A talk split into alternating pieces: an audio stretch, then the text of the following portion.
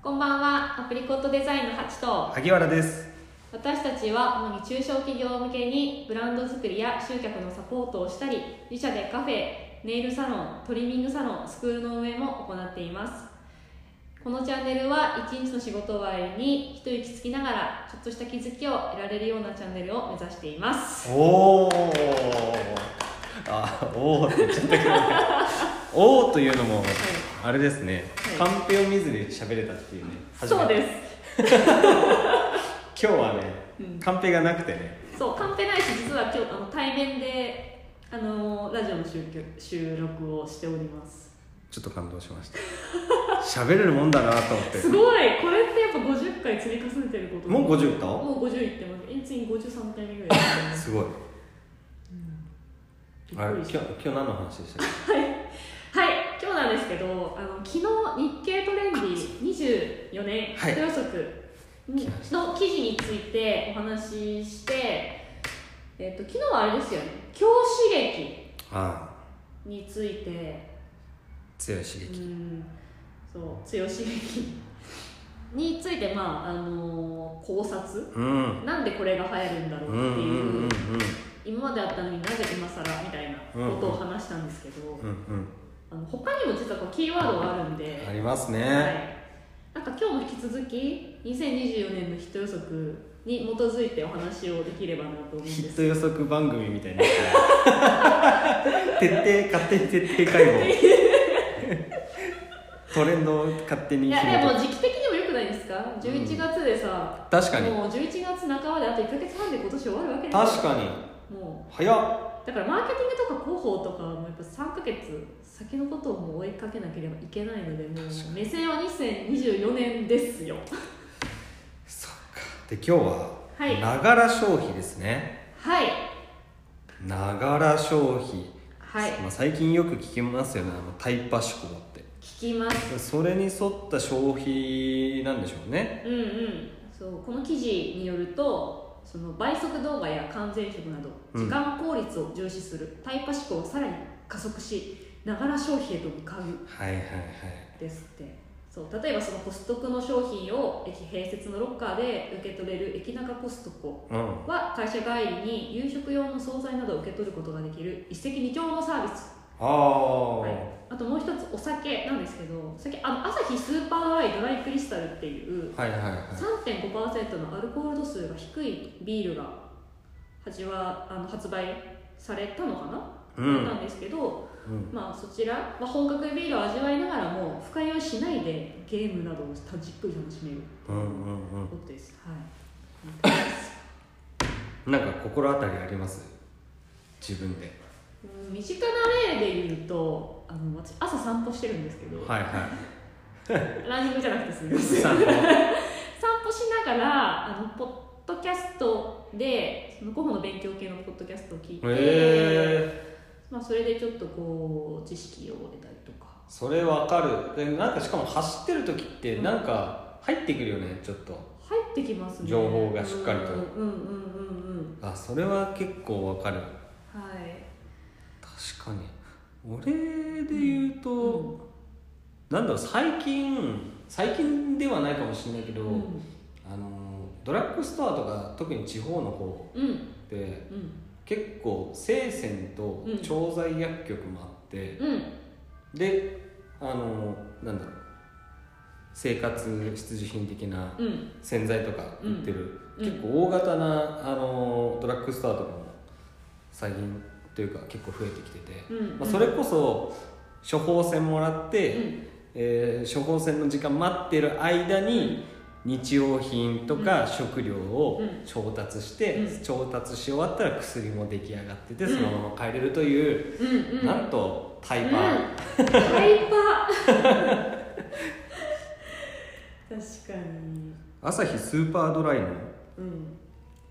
これ面白いですよね、うんそうあの実はこのリアルタイムで CM とかでよく見かけるじゃないですかうん3.5%のビールの CM を、うんその家で見ていた時にその夫となんなんていうかそのだんだんお酒のアルコール度数って低いものが売り出されてしかもそれが売れるようになってきているよねって話をしたんですけど、まあ、例えばほろ酔いとかもそうねそうあれはお酒人お酒が弱い人向けに売れているっていうのプラスアルファで、うん深酔いしたくない人にも売れてるんですよねそうそのニーズすっごいわかる、うんうんうん、そうこれ 結構二日酔いになっちゃうタイプなんですよはいあの深酒しちゃうと、はいうん、だけどちゃんとアルコールも3.5あって、うんあの飲んだっていうあのね、うん強刺激っていうね、うんうんところもうんうん得られるとうんうんうん一石二鳥ですね一石二鳥です確かに、しかもちゃんとその後 ゲームでもまあゲームでもいいですし本読んだりとかあーうんなんなんでこんなタイパなの今なんでタ イパタイパ言われてんのえなんででしょうか徹底解剖だからさそうですねでもやっぱ倍速動画とかやっぱみんなさんねああ見るうん見ます、見るうねん、1.5倍速ぐらいでね俺いつも1.21.5になると本当に入ってこなくそうて内容入内容を時短で楽しみたいってことですか、そうだねはあなもう時間ないんだろうね本当にななんでこんな時間ないんですかね時間がないっていうか時間が大事なのかやることが多いのか情報量が多いのかだけどなんかいろんな要因ありそうだけどこれ多分調べたらタイパとかで調べたらいろいろ出てきそうなんだけど、う勝手に解剖会なんで、んうんうん勝手に予測するうんと、やっぱり情報社会っていうのはありますようね、んいろんな情報があるから、いろんな情報を仕入れたいからもう仕入れてるうちに時間がなくなっちゃってる、うんうんうんがまず一つあるし多分景気的なものもあるよねおー例えばあのなかなかねあの高収入、まあ、よく収入の二極化が進んでるっていうじゃないですかうんうんあの高い人と 所得が低い人でうんうんだからあの景気が悪いことによってやっぱりあの共働きとか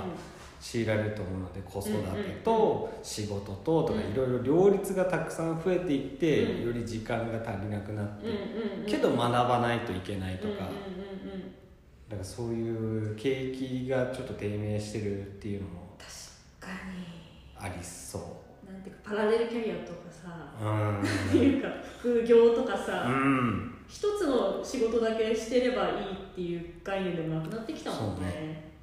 うんだけど特に Z 世代なんでしょタイパ思考ってうん、そうですね、うん、ちょ Z 世代に聞いてみたいねなんでそんな になんでそんなに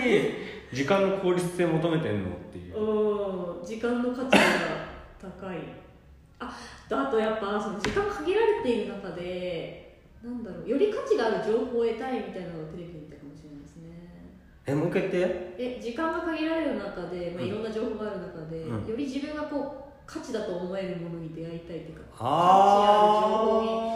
出ー会いたいとかなんかそういうのもあるというようあそれこそね物とか情報が本当に増えちゃったから、うんなかなか出会えてないってことかなそうかもしれません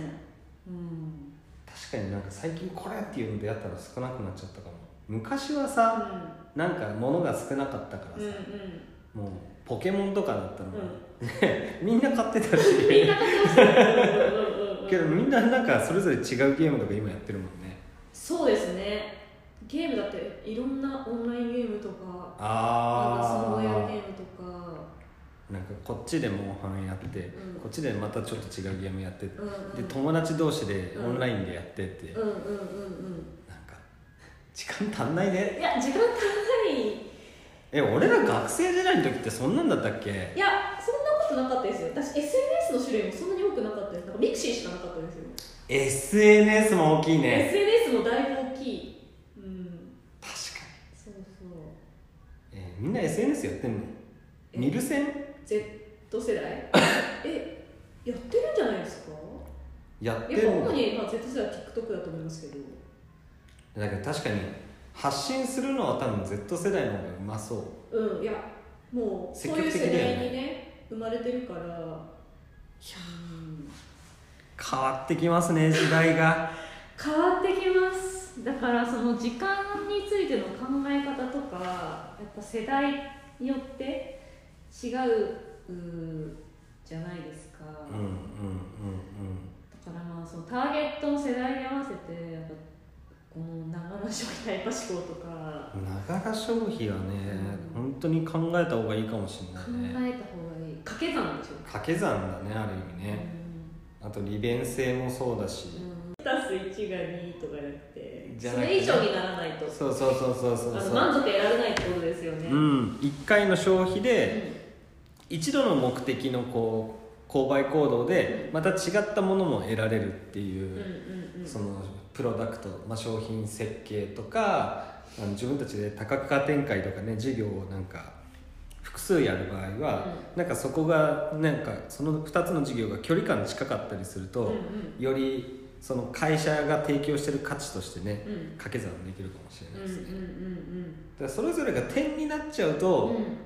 うんまあ、やっぱりながらっていうのは生まれないし、まあながらだけじゃなくて掛け算にもならなうんうんうんからいやっぱりそのシナジーみたいなものはうんうん意識してうんサービス作りした方がいいかもしれないです、うんうんこう考えるとはい余計にね今まで以上に本当にでそれをちゃんと価値としてタイプラとかまあ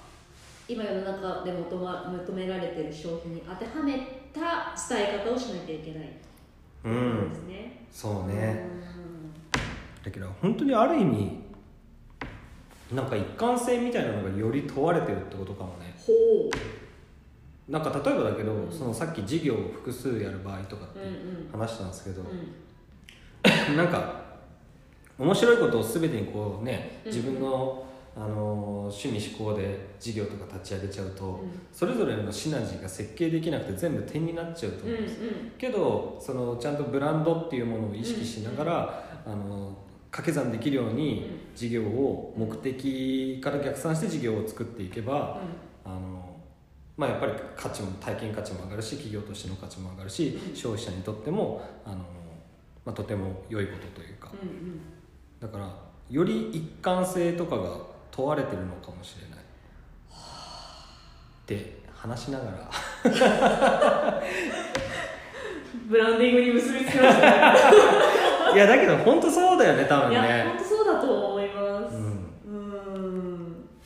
面白かった面白いながら消費うんタイパ思考うまく掛け算していきたいですねそうねもうさっきのドラッグストアの例とかまさにそうだわよく考えたうんうんよしたはい